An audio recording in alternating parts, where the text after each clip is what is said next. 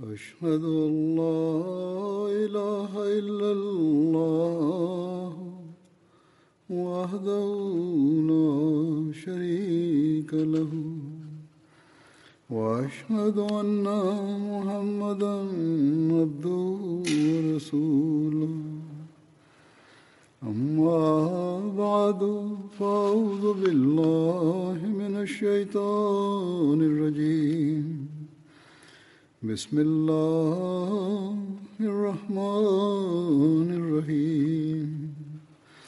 الحمد لله رب العالمين. الرحمن الرحيم. مالك يوم الدين. إياك نعبد وإياك نستعين. اهدنا الصراط المستقيم. صراط الذين أنعمت عليهم. غير المغضوب عليهم ولا الضالين.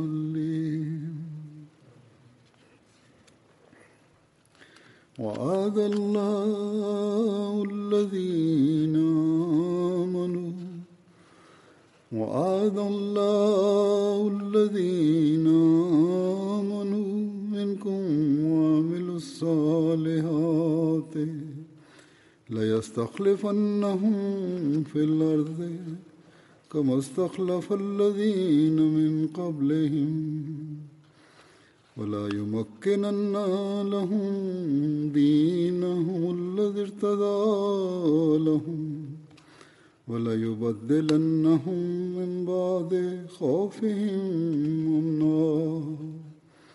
يعبدونني يعبدونني لا يشركون بي شيئا. ومن كفر بعد ذلك فأولئك هم الفاسقون.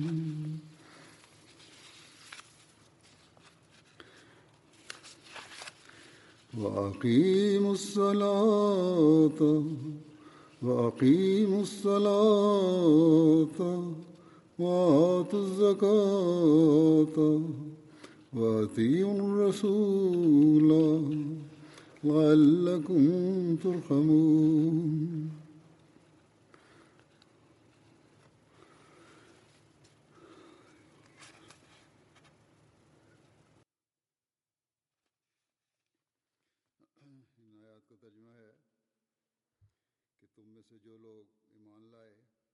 tafsiri ya aya hizi ni kama ifuatayo ya kwamba allah amewaahidi wale walioamini miongoni mwenu na kufanya vitendo vizuri. Bila shaka atawafanya makhalifa katika ardhi kama alivyowafanya makhalifa wale wa kabla yao na kwa yakini atawaimarishia dini yao aliyowapendelea na atawabadilishia amani baada ya hofu yao. Wataniabudu hawatanishirikisha na chochote na atakaye kufuru baada ya hayo basi hao ndio wavunjao amri. Na simamisheni swala na toeni zaka na mtini mtume ili mrehemiwe.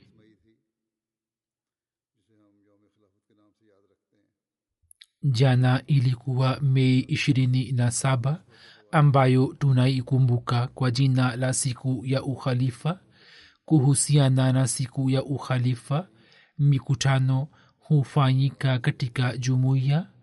Ili tuweze kujua historia ya jumuiya na majukumu yetu ya husuyo ukhalifa.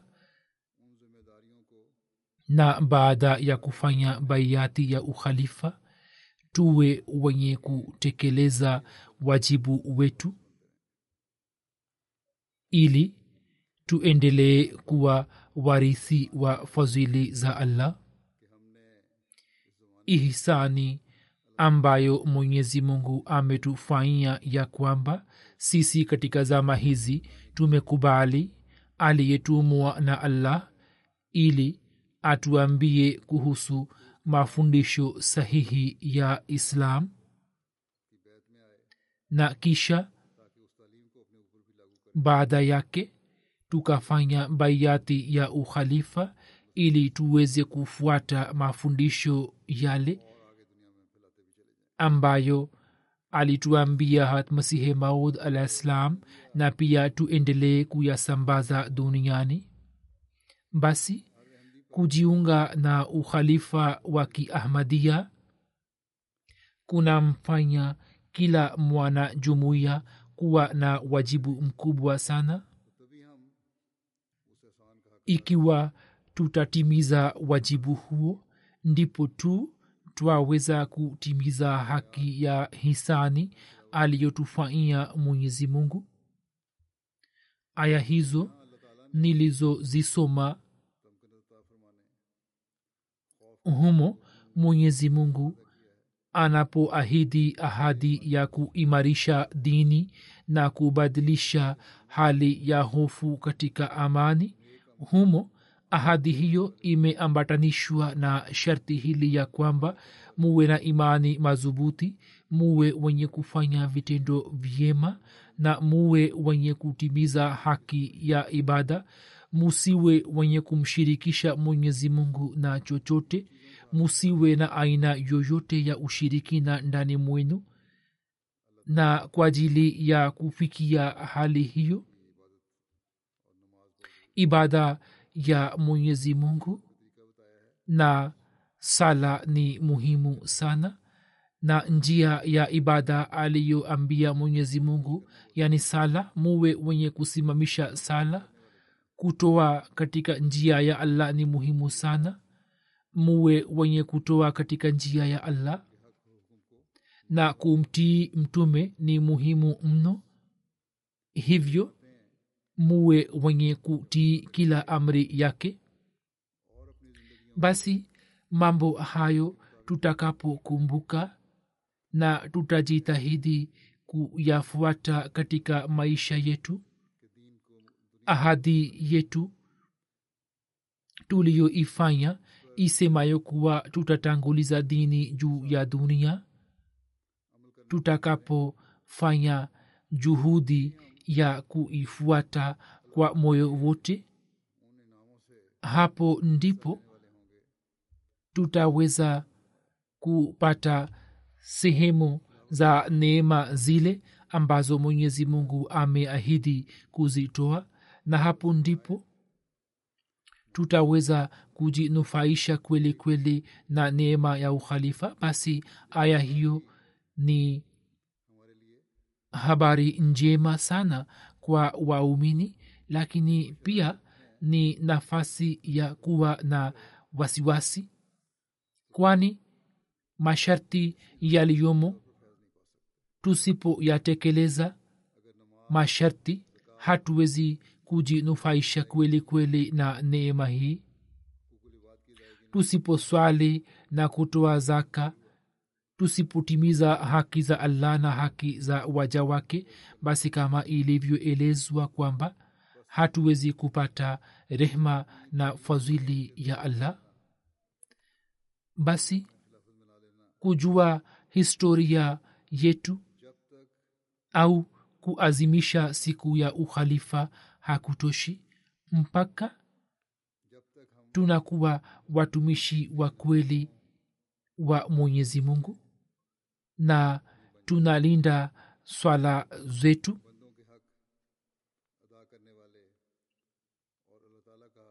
Na tunatimiza haki za watu wa mwenyezi mungu na tunatimiza haki za mwenyezi mungu. Basi hadi wakati huo? Kusherekea siku ya ukhalifa ni bure tu? Basi kuna haja ya kujipima kwamba imani yetu ina hali gani? Je tunayo hofu ya mwenyezi mungu? Je tunafuata njia nyembamba za uchamungu je tunampenda mwenyezi mungu zaidi kuliko vitu vyote vya dunia? Je tunamtii mwenyezi mungu na mtume wake utii uliokamilika? Na pia tuangalie vitendo vyetu ya kwamba je kila amali yetu inaendana na mafundisho sahihi ya islam. Isije ikatokea hivi kwamba matendo yetu na sala zetu na kutoa kwetu katika njia ya allah na kutoa zaka na kufunga kwetu kuwe kwa ajili ya kuwaonyesha wengine tu na hija zetu ziwe kwa ajili ya kuitwa haji tu tutaweza kumtii mwenyezi mungu kweli kweli na mtume wake na tutaweza kupata utulivu wa moyo na amani wakati ambapo kila kitendo chetu kitafanywa kwa ajili ya kupata razi ya mwenyezi mungu pekee. Na kisha jamii ile itastawi chini ya kivuli cha ukhalifa ambapo kila kitendo chetu kitakuwa chenye kutimiza haki za allah na haki za watu wake.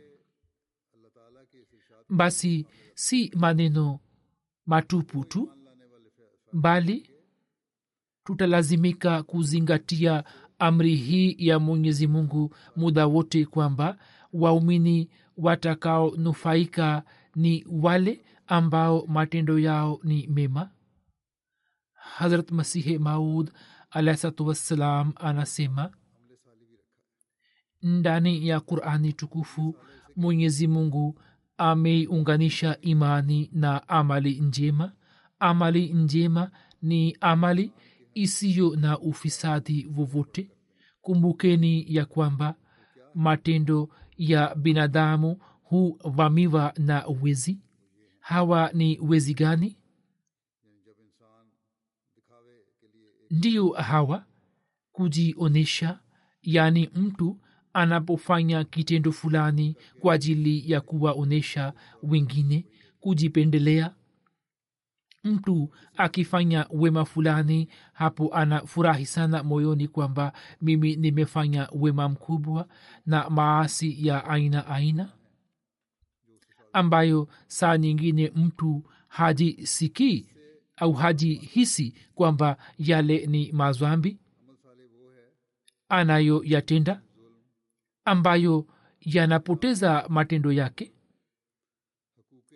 Amali njema ni ile isiyo na zuluma kujipendelea kuwaonyesha wengine kibri na mtu asiwe na wazo la kunyima haki za binadamu ndiyo amali njema. Sio kwamba mtu asitende hivi bali akasema hata wazo lake pia lisiingie moyoni mwenu. Ndipo mtakuwa waumini wa kweli na mtaitwa wenye kutenda mema. Akasema kama katika akhira amali njema inamsalimisha vivyo hivyo katika dunia pia inamsalimisha. Akasema akiwepo mtu mmoja tu mwenye matendo mema nyumbani nyumba nzima inabaki salama. Fahamuni kwamba kuamini pasipo na matendo mema ni jambo lisilo na faida yoyote. Basi pamoja na imani kufanya matendo mema ni muhimu sana. Kisha akasema kwamba matendo mema hayatokani na rai yetu na maoni yetu. Kwamba kwa kuwa sisi tunasema hivyo haya ni matendo mema? Hapana bali matendo mema ni yale yasiyo na ufisadi vovote kwani wema ni kinyume cha ufisadi kama ambavyo chakula kinakuwa kizuri pale ambapo kisiwe kibichi na kisiwe kimeoza na kisitokane na mavuno yaliyo duni bali kiwe na sifa ya kuwa sehemu ya mwili chakula kisicho na dosari yoyote ndicho chakula kizuri na twayibu. Vivyo hivyo ni muhimu sana kwamba amali njema pia isiwe na ufisadi vovote na iendane na amri ya allah subhanahu wataala na iwe sawa na suna ya mtume salallahu alaihi waalaihi wasallam. Kile alichokifanya mtume salallahu alaihi wasallam na akatuonyesha kwa matendo yake amali yetu iwe na hali ile kisha isiwe na uzembe wowote ndani yake na isiwe na tabia ya kujipendelea au kujionyesha ndiyo amali njema? Musije mkaeleza maelezo yenu kuhusu amali njema mkisema kwamba maana yake ni hivi na vile. Bali mufanye kama mnavyoamrishwa na allah na mtume wake na hapo mtakuwa wenye kutenda matendo mema. Na akasema kwamba hicho ni kitu kikubwa na kitu kilicho muhimu mno. Mkipata hali hiyo basi mujue na muelewe kwamba nyini mkawa wenye kunufaika na ahadi ya allah na hawa ndio watu ambao wanatimiza ahadi ya kudumisha ukhalifa wa kiahmadia na sio wale ambao wakiona maslahi zao basi waanze kueleza maana ya amali njema kutoka kwao na waanze kueleza maana ya uamuzi ulio sahihi na ubinafsi wao uanze kuwatawala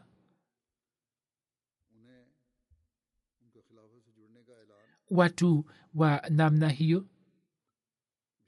Hata tangazo lao la kushikamana na ukhalifa haliwezi kuwasaidia chochote? Hata kama waendelee kusema kwamba sisi tumeshikamana na ukhalifa hivyo watu watakao utii ukhalifa kwa kujihalisisha ndio watu ambao watakuwa na uhusiano wa kweli na ukhalifa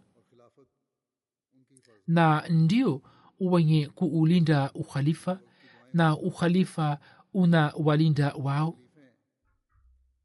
Maombi ya khalifa wazama yatakuwa pamoja nao na mateso yao yatamwelekeza khalifa wazama kuwaombea. Hawa ndio watu wenye kutenda mema ambao uhusiano wao na ukhalifa na uhusiano wa ukhalifa kwao ni kwa ajili ya razi ya allah. Basi huu ni ukhalifa wa kweli ambao uhusiano baina ya jumuiya na khalifa wa zama ni kwa ajili ya kupata razi ya mwenyezi mungu na ndio ukhalifa ambao ni sababu ya uimara wa dini na amani. Huu ndio uhusiano wa watu na khalifa wa zama ambao unawafanya wote wawili kujipatia fadhili za allah. Waislamu wengine wanatamani kustawisha ukhalifa lakini kwa kutumia hila za dunia na mipango ya kidunia na hila zao na mipango yao haiwezi kuwasaidia kabisa wala ukhalifa unaweza kustawi hivi hata kama wafanye nini? Sasa ukhalifa utadumu kama allah alivyoamua tayari kwamba udumu? Hivyo pamoja na kumshukuru mwenyezi mungu na kuinama mbele yake kwa kuwa yeye ametujaalia neema ya ukhalifa. Wakati huo huo sisi muda wote tukiwa na hofu ya mwenyezi mungu moyoni tuna haja ya kuangalia matendo yetu kwamba je matendo yetu ni sawa na amri za mwenyezi mungu na mtume wake? Je viwango vyetu vya kutimiza haki za allah na haki za binadamu vinaendana na viwango ambavyo mwenyezi mungu ametuambia. Basi kila mwanajumuiya kila mwanajumuiya anatakiwa kupitisha kila sekunde yake ya maisha katika kumshukuru mwenyezi mungu kwa neema ya ukhalifa aliyotujaalia lakini pia aangalie kwamba je tunafuata amri za allah na tutakapoishi kwa fikira hiyo na kisha tutatenda ipasavyo na tutauombea ukhalifa ili ukhalifa udumu milele basi hapo tutaendelea kuwa warisi wa neema za allah. Hadmasihi maud ametuambia hivi kwamba mwenyezi mungu amemwambia ya kwamba nizamu ya ukhalifa itadumu milele na habari njema ambazo mwenyezi mungu amempatia bila shaka zitapata kutimia ikiwa tutakuwa ni wenye kutimiza masharti yake. Hivyo katika kitabu cha alwasia hatmasihi maudlah salam ameizungumzia sana nizamu ya ukhalifa. Huzur anasema kwamba hii ni suna ya mwenyezi mungu ambayo suna hii tangu alipomuumba binadamu katika ardhi aliendelea kudhihirisha ya kwamba yeye huwasaidia manabii na mitume wake na huwapa ushindi kama asemavyo kataballahu la aghlibanna ana wa rusuli. Mwenyezi mungu amekushaandika kwamba yeye na mitume wake watashinda. Na ushindi muradi wake ni kwamba kama yanavyokuwa matakwa ya mitume na manabii ya kuwa hoja ya mungu ikamilike arzwini na asiweze yeyote awaye kushindana naye ndivyo anavyodhihirisha mwenyezi mungu ukweli wao kwa ishara zenye nguvu na kweli ile wanayotaka kuizaghaza kote duniani anapanda mbegu zake kwa mikono yao lakini haitimizi kazi hii kikamilifu kwa mkono wao bali kwa kuwafisha katika wakati ambao kizwahiri huwa na hofu ya ushinde huwapa wapinzani nafasi ya kucheka na kuzihaki na kufanya masihara na kuaibisha. Na pindi wanapokwisha kuzihaki hapo huonyesha mkono wa pili wa kudra yake na huleta sababu ambazo kwa njia hizo hutimia miradi iliyobakia kadri fulani kutimia. Twaona kwamba pale ambapo kifo cha hatmasihi mola kilimtikisa kila mwanajumuiya watu wasiokuwa waahmadia wakafurahia mno na juu ya kifo chake wakafanya zihaka sana kiasi kwamba ubinadamu ukisikia upuuzi wao unajisikia majuto.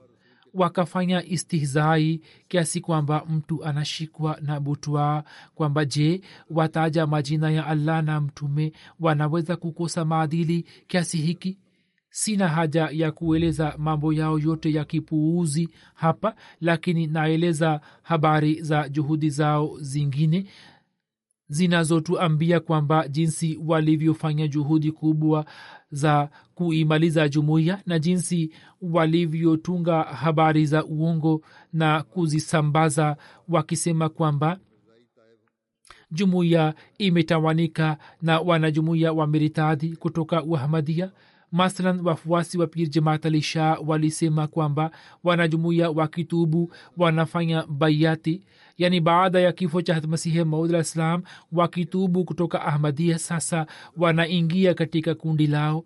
Khawaja hasan nizami saheb anawashauri wanajumuiya akisema kwamba sasa mukatae madai ya mirza saheb kuwa masihi na mahdi.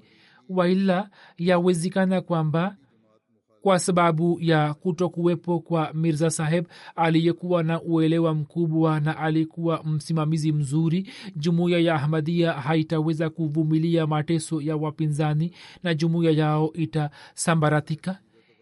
Yeye akatoa ushauri huo kwa njia fulani ya kisiasa na kwa kuwa kwa kutumia maneno laini mtu huyo alikuwa na tabia yake fulani hivyo akiwa mpole kwa wanajumuiya akawapa ushauri akisema kwamba sasa mirza saheb amefariki dunia sasa hakuna awezaye kusimamia mambo yenu hivyo acheni jumuiya na njoni mkaungane nasi.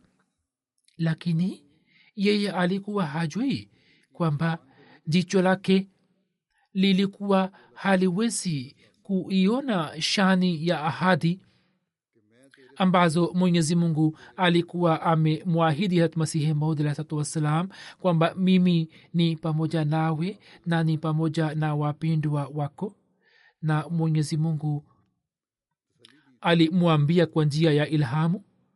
Mwenyezi mungu akimwahidi ahadi hiyo alikuwa amempa moyo kwamba baada yako silsila ya ukhalifa wako itaanza na ahadi na bishara zote lazima zitatimia.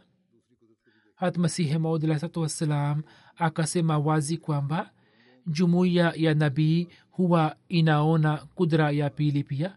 Hapo akitoa mfano wa nabii akawapa watu jibu ambao saa nyingine wanajumuia walio na imani dhaifu wanajisikia shida pale wanaposema kwamba hatmasihi maud salam alikuwa nabii hapo jibu lake pia limekuja na akasema mwenyewe kwamba jumuiya yangu ni jumuiya ya nabii nami ni nabii. Naye akasema kwamba jumuiya ya manabii inashuhudia kudra ya pili ambayo nyini pia mtaiona ikiwa mtabaki na imani na mtafanya matendo mema. Hivyo akieleza kuhusu kudra ya pili anasema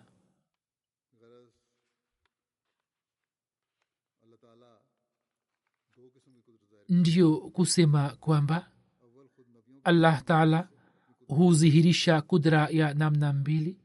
Kwanza kwa mkono wa manabii wenyewe huonyesha mkono wa kudra yake. Pili katika wakati ambapo matatizo yanazuka baada ya kifo cha nabii na maadui hupata nguvu na huzani kwamba mambo yameharibika na huwa na yakini kwamba sasa jumuiya hii itafutika bali na wanajumuia nao huhangaika na kuvunjika moyo na baadhi yao wenye bahati mbaya wanashika njia ya kuritadi.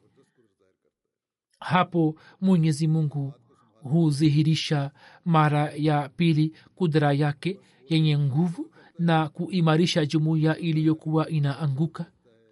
Basi yule anayesubiri mpaka mwisho huona muujiza wa mwenyezi mungu kama ilivyotendeka katika enzi ya hat abubakar sidik wakati huo kifo cha mtume saa salam kilipofikiriwa kutokea wakati usiofaa na mabedui wengi wakaritadhi na maswahaba kwa sababu ya huzuni kubwa wakawakana kwamba wameshikwa na wazimu. Hapo mwenyezi mungu kwa kumsimamisha imara hat abubakar sidik akaonyesha mara ya pili onyesho la kudra yake na akanusuru islam iliyokurubia kufutika na akatimiza aliyoahidi ya kwamba ولا يمكنن لهم دينهم الذي ارتزع لهم ولا يبدلنهم من بعد خوفهم أمنا.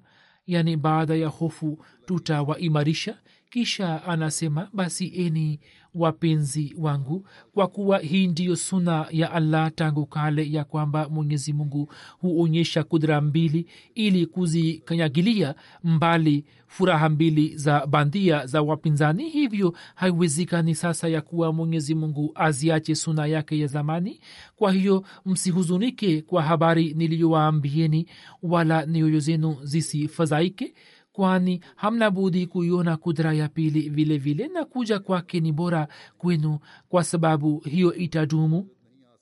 Nayo itaendelea bila kukoma mpaka kiama na hiyo kudra ya pili haiwezi kuja mpaka mimi niondoke lakini niondokapo hapo mwenyezi mungu atakutumieni hiyo kudra ya pili itakayodumu nyanyi milele kama mungu alivyoahidi katika barahine ahmadia. Ahadi hiyo hainihusu mimi bali yawahusuni nini kama alivyosema kwamba nitashindisha jumuiya hii inayokufuata juu ya wengine hadi kiama basi hakuna budi mufikiwe na siku ya mimi kuagana nani ili baadaye iwadie ile siku iliyo siku ya ahadi ya kudumu. Mungu wetu huyu ndiye mungu atimizaye ahadi mwaminifu na mkweli. Atawaonyesheni yote aliyoahidi. Ijapokuwa hizi ni siku za mwisho za dunia na ndiyo zama za balaa nyingi kushuka lakini hakuna budi dunia hii ibaki mpaka yote hayo yatimie. Aliyoniambia ni mwenyezi mungu. Mimi nimezihirika nikiwa kudra moja kutoka kwa mungu nami ndimi kudra hasa ya mwenyezi mungu. Na baada yangu watakuwepo wengine watakaokuwa onyesho la kudra ya pili. Hivyo basi endeleni kuomba mukiwa pamoja ili kuingoja kudra ya pili ya mungu. Hivyo basi kwa mujibu wa bishara ya hatmasihi maudlah islam na kutokana na ahadi ambayo mwenyezi mungu alikuwa amemwahidi tunaendelea kuona fadhili za allah zikitimia neno kwa neno tangu miaka mia moja na kumi na tatu iliyopita. Watu waliokuwa wakisema juu ya kifo cha masihi maudlah islam kwamba kichwa chao kimekatika na sasa watu hawa hawana chochote. Harat khalidmsih awal kama nilivyoeleza hapo kabla watu walikuwa wakisema kwamba acheni jumuiya kwani hakuna awezaye kuisimamia. Kisha kuhusu hadramsi awal gazeti la karzan gazet liliandika kwamba sasa kuna nini kilichobaki kwa wafuasi wa mirza? Kichwa chao kimesha katika tayari. Mtu ambaye amekuwa imamu wao mtu huyo hataweza kufanya chochote isipokuwa labda atawasikilizisha qurani miskitini lakini vipofu hawa wa kiakili walikuwa hawajui ya kwamba hiyo ndiyo ile kazi azimu ambayo kwa ajili ya kuifanya hat ibrahim alah ssalam alikuwa ameomba dua ya kupatikana mtume azimu katika kizazi chake na hiyo ndiyo ile sheria azimu ambayo mtume salallahu alaihi wasallam alikuja nayo na hicho ni kitabu kilichokamilika ambacho wasomi wake na wanaoisomesha wanafanikiwa katika dunia na akhira na ni kitabu ambacho kwa ajili ya kusambaza mafundisho yake almasihi alikuwa amekuja na ndiyo kazi ambayo kwa ajili ya kuifanya kazi hiyo nizamu ya ukhalifa imeanza. Kwa vyovyote vile kwa kusikia jambo lao hatmsi aval akasema kwamba mungu afanye itokee hivi kwamba mimi niwasikilizisheni qurani tukufu. Kazi hiyo akaifanya na akafanya vizuri sana lakini wazo hili la maadui kwamba sasa mapungufu ya kinizamu yatatokea katika jumuiya na jumuiya hiyo itasambaratika ndoto yao hiyo haikutimia kabisa halhamsi aval raziallahu anhu akazikandamiza vikali fitina za wanafiki na baadhi ya viongozi wa anjuman kwamba hakuna aliyethubutu kuleta shari ya aina yoyote na khalifa wa kwanza katika hutuba ya kwanza ya ukhalifa wake akasema kwamba sasa hata kama mwelekeo wa tabia zenu uwe unatofautiana mtalazimika kutii amri zangu kisha safari nyingine akitoa hutuba katika msikiti wa mubarak akasema kwamba nini kwa matendo yenu mmeniuzi sana kiasi kwamba mimi sijasimama katika sehemu ile mliyojenga nyini bali nimesimama katika msikiti wa mirza yangu yani sehemu ile ya msikiti iliyokuwa imejengwa katika zama za masihi islam hazur alikuwa amesimama kule na si katika sehemu ile iliyokuwa imepanuliwa baadaye kwa michango ya jumuiya khalifa awal akasema mimi si simami kule bali nasimama katika sehemu ya msikiti ambayo ilikuwa imejengwa katika zama za masihi maud na akasema kwamba huu ni uamuzi wangu kwamba khalifa anafuatwa na kaumu na anjuman na hawa wote ni watumishi. Yaani anjuman na waumini wote ni watumishi wake. Anjuman ni mshauri na ushauri unachukuliwa kutoka kwa anjuman na inakuwa muhimu kuchukua ushauri.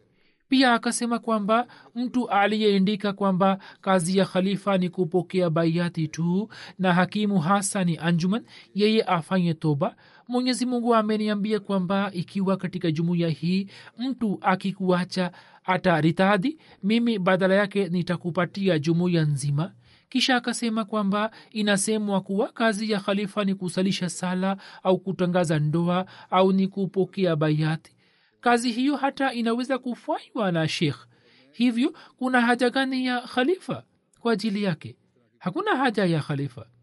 Akasema kwa ajili yake hakuna haja ya khalifa yeyote.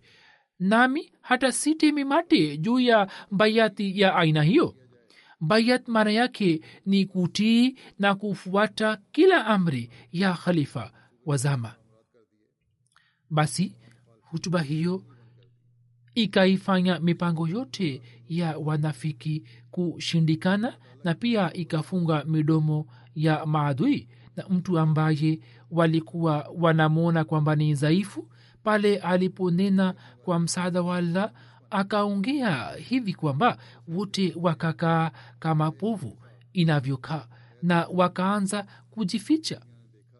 Waumini wa jumuiya wakafanya ahadi ya baiati kwa azma mpya na kisha jumuiya ikaanza kupata maendeleo juu ya maendeleo na dunia ikaendelea kuona maendeleo yake.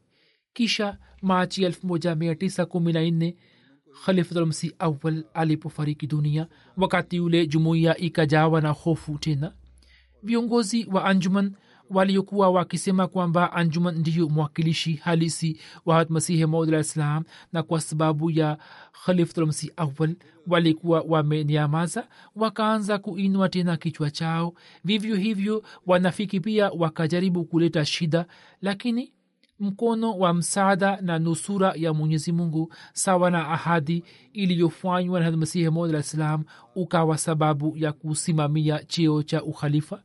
Viongozi wa anjuman walikuwa na hofu kwamba jumuiya itamchagua hatmiza bashirudin mahmud ahmad kama khalifa wake hivyo wakajaribu sana kwamba khalifa asiwepo na kikombe hiki kiepuke hata kama kwa muda tu hatmiza bashiruddin mahmud ahmad akasema wazi kwamba lazima apatikane khalifa lakini pia napenda kuweka wazi kwamba mimi sina shauku ya kuwa khalifa. Mnaweza kumchagua mtu yeyote kuwa khalifa. Mimi na familia yangu tutafanya baiati yake kwa moyo wa kweli. Lakini watu hawa waliokuwa na zana kwamba wao ndio wenye akili timamu na walikuwa na wasiwasi moyoni mwao na walikuwa wanataka utawala wa dunia tu wao hawakukubali jambo lake. Hadakhlibsisani aliposema kwamba mimi nipo tayari kufanya baiati ya mtu yeyote mnaweza kumchagua yeyote kuwa khalifa lakini lazima khalifa awepo watu hawa hawakukubali jambo lake. Kisha sawa na wasia wa masihi maud salam jumuiya ya waumini ikajumuika katika msikiti wa nur na takriban watu elfu mbili au watakuwa zaidi yake. Wote wakamchagua hatmiza bashiruddin mahmud ahmad ndiye khalifa wao na watu wakishindana katika zoezi hili walikuwa wanafanya baiati yake mashuhuda wanaandika kwamba ikaonekana kuwa malaika wakiwakamata watu wanawaleta waje kufanya baiati ya chaguo hili la allah.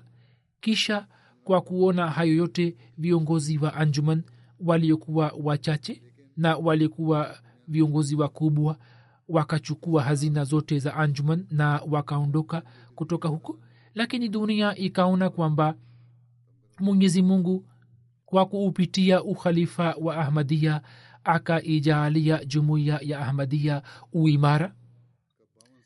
Zama za ukhalifa wa khrimsi sani raziallahu taala anhu za miaka hamsini na mbili ni shahidi juu yake kwamba kijana yule aliyekuwa amekabiziwa na allah uongozi wa ukhalifa akaendelea kusonga mbele kwa kasi sana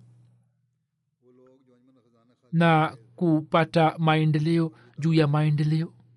Watu ambao waliokuwa wameondoka na hazina ya anjuman na walikuwa wamedai kwamba sasa kadhian itatawaliwa na wakristo leo vizazi vyao wanaona kwamba misaada ya mwenyezi mungu iliyopo kwa ukhalifa wa kiahmadia inatuonyesha kwamba wakristo wanakuja chini ya bendera ya masihi wa muhammad. Sisi tunaona hayo. Hatmusleh maud raziallahu anhu katika nchi mbalimbali za dunia akafungua vituo vipya vya mahubiri barani afrika wabashiri wa ukristo walikuwa hawawezi kusimama mbele ya wabashiri wa jumuiya na mwishowe wakalazimika kukiri kwamba katika kusambaza ukristo ahmadiyat ni kizuizi kikubwa mno na habari hizo zinapatikana katika ripoti zao ilmuradi twaona kwamba iwe mipango ya kuvamia kadian au iwe medani ya mahubiri au wakati wa hijra katika kila hatua ya maisha khalifa huyo mwenye azma akailinda safina ya jumuiya kwa msaada na kwa nusura ya mwenyezi mungu na maendeleo yakaendelea kupatikana. Kisha sawa na mpango wa mwenyezi mungu novemba 1965 alipofariki dunia. Hapo kwa mujibu wa ahadi za allah mwenyezi mungu akamsimamisha zihirisho la tatu la kudra ya pili. Kisha mwenyezi mungu akibadilisha hofu ya jumuiya katika amani akaikusanya jumuiya juu ya mkono wa mirza nasir ahmad khalifatulmasih salis rahimullahu taala. Na jumuiya kwa mara nyingine tena ikaanza kupiga hatua katika maendeleo. Barani afrika shule na mahospitali zikajengwa na jumuiya ikaanza kusambaa na kuenea katika bara la afrika.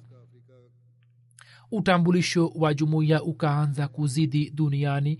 Khalifatulmsi salis rahimullahu taala akazitembelea nchi mbalimbali za bara la afrika. Na hiyo ilikuwa ziara ya kwanza. Ziara hiyo ikaleta mageuzi makubwa katika jumuiya. Hiyo ilikuwa ziara ya kwanza ya khalifa wa zama aliyoifanya barani afrika.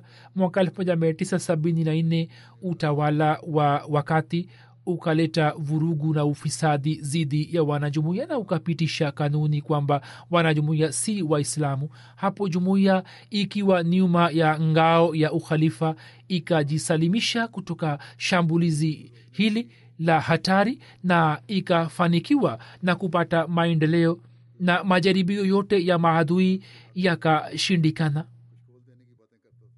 Maadui ambao walikuwa wakidai kwamba wataifanya jumuiya ifilisike ndoto yao haikutimia.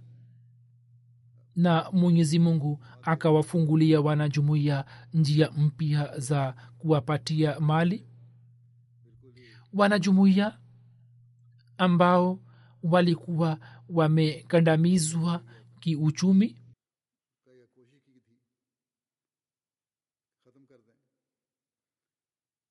na walikuwa wamejaribu kuwamaliza?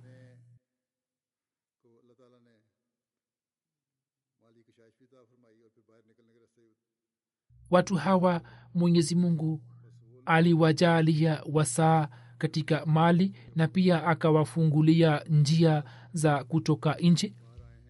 Basi watu waliofanya hijra katika nchi ya ujerumani na kwenye nchi zingine baada ya mwaka wa 1974 na kisha wakajaaliwa wasaa katika mali wanatakiwa kuwaambia watoto wao kuhusu mambo hayo kwamba kivipi adui walikuwa wamepanga mipango yao ya kuwamaliza na jinsi mwenyezi mungu chini ya kivuli cha ukhalifa aliwafungulia njia mpya na akawajaalia sana. Kisha juni 1982 salis rahimullahu taala pia akatutangulia na mwenyezi mungu sawa na ahadi yake kwa kumpitia hatmirza tahir ahmad khalifulmasi rabe rahimullahu taala akaibadilisha hofu ya jumuiya katika amani.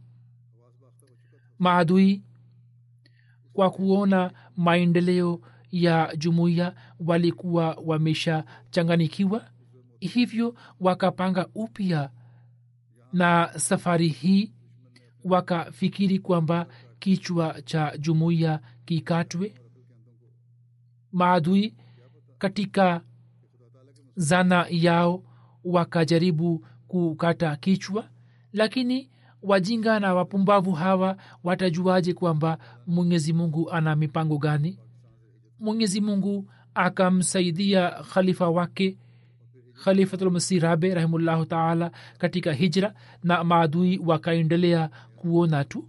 Kisha baada ya hijra kutokea katika zama za ukhalifa wa nne milango mipya ya maendeleo ikafunguka na kwa kupitia satelaiti ujumbe wa khalifa wa zama na ujumbe wa uislamu wa kweli ukaanza kuwafikia wanajumuiya na wasiokuwa wanajumuiya katika nyumba zao na katika kila nchi.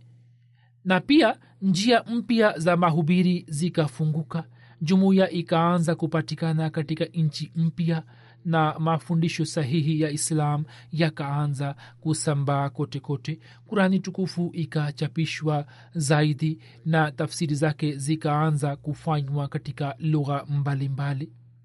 Kisha kwa mujibu wa mpango wa mwenyezi mungu aprili 23 khalifatulmasira birahimullahu taala akafariki dunia na hapo jumuiya ikapata pigo kubwa. Na katika wazo la wapinzani katika dhana ya wapinzani hiyo ilikuwa nafasi nzuri sana ya kuimaliza jumuiya. Lakini mwenyezi mungu kama alivyomwahidi hatmasihi mola islam yeye kwa mara nyingine tena akailinda jumuiya na jinsi alivyoilinda mashekh wapinzani pia wakaanza kusema kwamba ijapokuwa nini si wa kweli katika fikira yetu lakini ushahidi wa kimatendo wa mwenyezi mungu huu pamoja nani? Huo wanauona lakini hawako tayari kukubali. Mwenyezi mungu akasikiliza maombi ya waumini na akabadilisha hali ya hofu katika amani na katika historia ya islam kwa kumpitia hat masihi maudla islam zama ya ukhalifa wa khamisa ikaanza. Katika zama za mwanzoni mwa islam ikiwa ukhalifa ulikuwa umeishia hadi khalifa wa nne basi huo ulikuwa umetokana na bishara ya mtume salallahu alehi wasallam na sasa zama za ukhalifa wa tano ambayo imeanza katika zama ya masihi mola salam hiyo pia inatokana na bishara ya mtume salallahu wasallam. Baada ya ujio wa masihi alahsatu wassalam kama ilivyofunguliwa milango mipya katika historia ya islam ukhalifa watano pia ni sehemu yake moja wapinzani walikuwa wakifahamu kwamba sasa uongozi wa jumuiya si katika mikono imara lakini wao hawajui kwamba mkono hasa ni mkono wa mwenyezi mungu ambao pale unapomsaidia mtu basi unaimarisha mikono yake.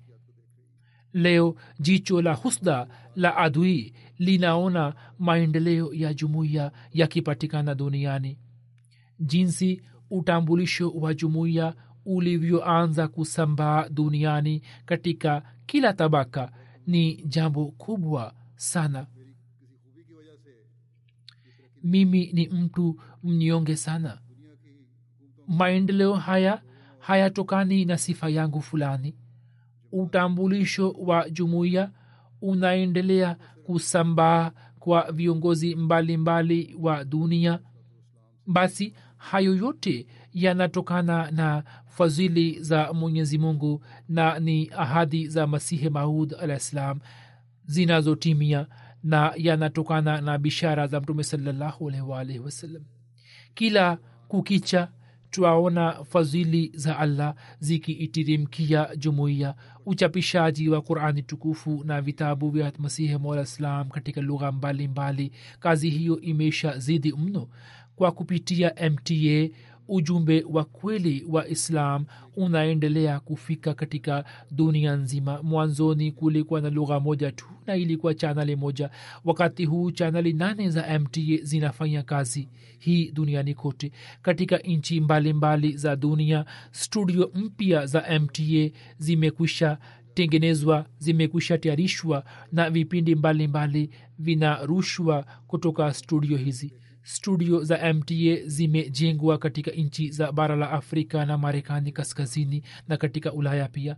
Ikiwa tuangalie uwezo wetu hiyo ni kazi isiyowezekana. Kwa kupitia mtandao wa kijamii ujumbe wa kweli wa islam unaendelea kufika kote kote. Serikali ya pakistan ikitumia mbinu mbalimbali imejaribu kupiga marufuku juu ya matangazo yetu lakini katika nchi zingine za dunia mwenyezi mungu ametufungulia njia mpya kisha kwa ajili ya kushikamana na ukhalifa mwenyezi mungu ametufahamisha njia mpya ambayo ikaanza kutumika katika janga la korona nayo ni kukutana na wanajumuiya kwa kupitia mtandao.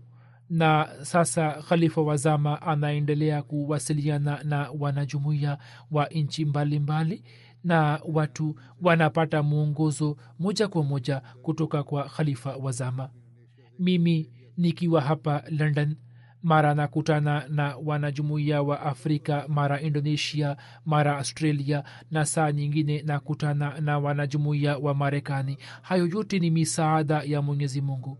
Basi muda wote tukumbuke kwamba jinsi mwenyezi mungu alivyotujaalia fadhila zake na ametujaalia neema ya ukhalifa sisi muda wote tuwe wenye kutimiza haki yake.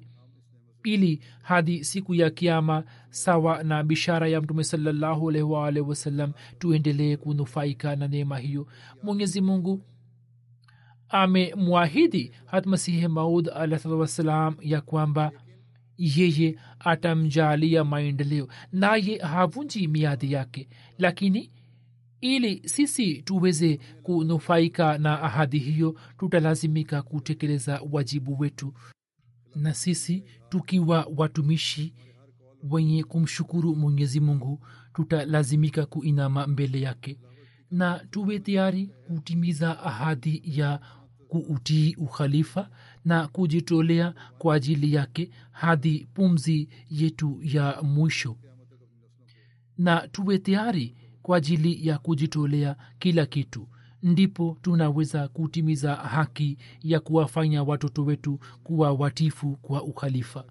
Hatmasihe maud alahsatu wassalam ametuhakikishia ya kwamba sisi tutajaaliwa fadhili za allah ikiwa tutabaki na imani na tutakuwa tayari kwa ajili ya kujitolea kila kitu. Hivyo anasema msizani kwamba mungu atawapotezeni bure.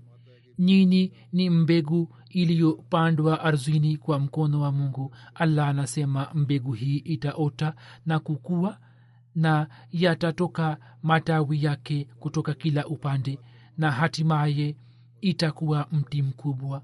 Basi amebarikiwa yule aiaminie habari hii wala asitishike na majaribio yajayo kati kwani majaribio hayana budi kuja ili mungu awajaribu kwamba nani ndiye mkweli katika madai yake ya baiati na nani mwongo. Yule atelezaye kwa jaribio hatampa mungu hasara yoyote bali bahati yake mbaya itamfikisha motoni kama asingezaliwa ingekuwa bora kwake.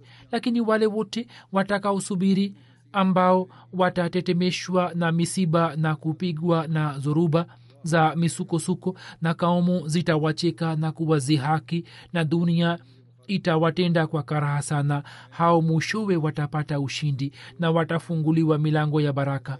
Mungu kasema akiniambia ya kwamba niipashe habari jumuiya yangu ya kwamba wale walioamini na imani yao haikuchanganikana na tamaa za kidunia wala imani yao haikuchafuliwa na unafiki wala woga na imani hiyo haikukosa daraja lolote la utii. Hao ndio watu anaowarizia mungu na mungu anasema ndio hao ambao hatua yao ndiyo hatua ya kweli. Kisha anasema kalamu ya mungu inaniambia kwamba majanga mengi yatatukia na maafa mengi yatateremka arzwini mengine yatazwihiri katika maisha yangu na mengine yatatoka baada yangu. Naye ataijaalia silsila hii maendeleo kamili mengine kwa mkono wangu na mengine baada yangu. Basi mwenyezi mungu atatujaalia maendeleo haya inshallah. Mwenyezi mungu atujalie uimara katika dini mwenyezi mungu aifanye kwamba tuweze kushuhudia kwa macho yetu maendeleo kamili ya jumuiya. Mwenyezi mungu atujaalie ili tuweze kutimiza ahadi zetu ili tuweze kuona ahadi za allah zikitimia. Ibada zetu na sala zetu na matendo yetu yaweze kupata razi ya allah sisi tuweze kuutambua vizuri ukhalifa wa zama na tuweze kuwaambia vizazi vyetu ili hadi siku ya kiama vizazi vyetu waendelee kunufaika na neema hiyo.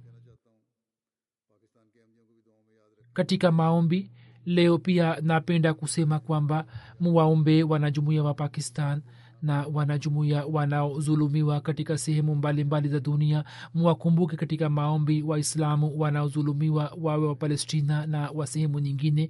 Mwakumbuke katika maombi mwenyezi mungu awaondolee matatizo yote na awarahisishie na awajalie wote walio wanajumuia waweze kufuata kweli kweli mafundisho ya masihi mod alahsatuwassalam na waweze kuwa wanajumuia wa kweli na waislamu wasiomtambua masihi mod alah salam hadi sasa. Mwenyezi mungu awajalie kumtambua na kuja katika baiati yake na katika dunia nzima tuwezi kuona bendera ya islam na hat muhammad sallahualwasalam ikipepea na tuweze kuona tauhidi ya mwenyezi mungu ikistawi duniani kote.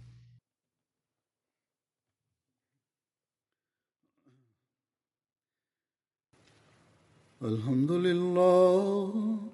الحمد لله نحمده ونستعينه ونستغفره ونؤمن به ونتوكل عليه.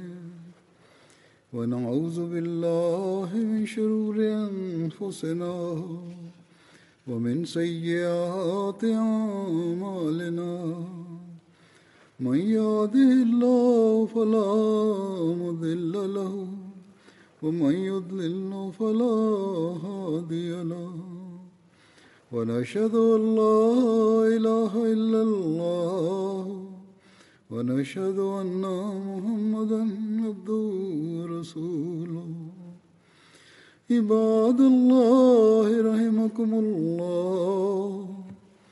إن الله يأمر بالعدل واللسان وإيتاء ذي القربى وينهى عن الفحشاء والمنكر والبغي يعظكم لعلكم تذكرون اذكروا الله يذكركم وادعوه يستجب لكم ولذكر الله أكبر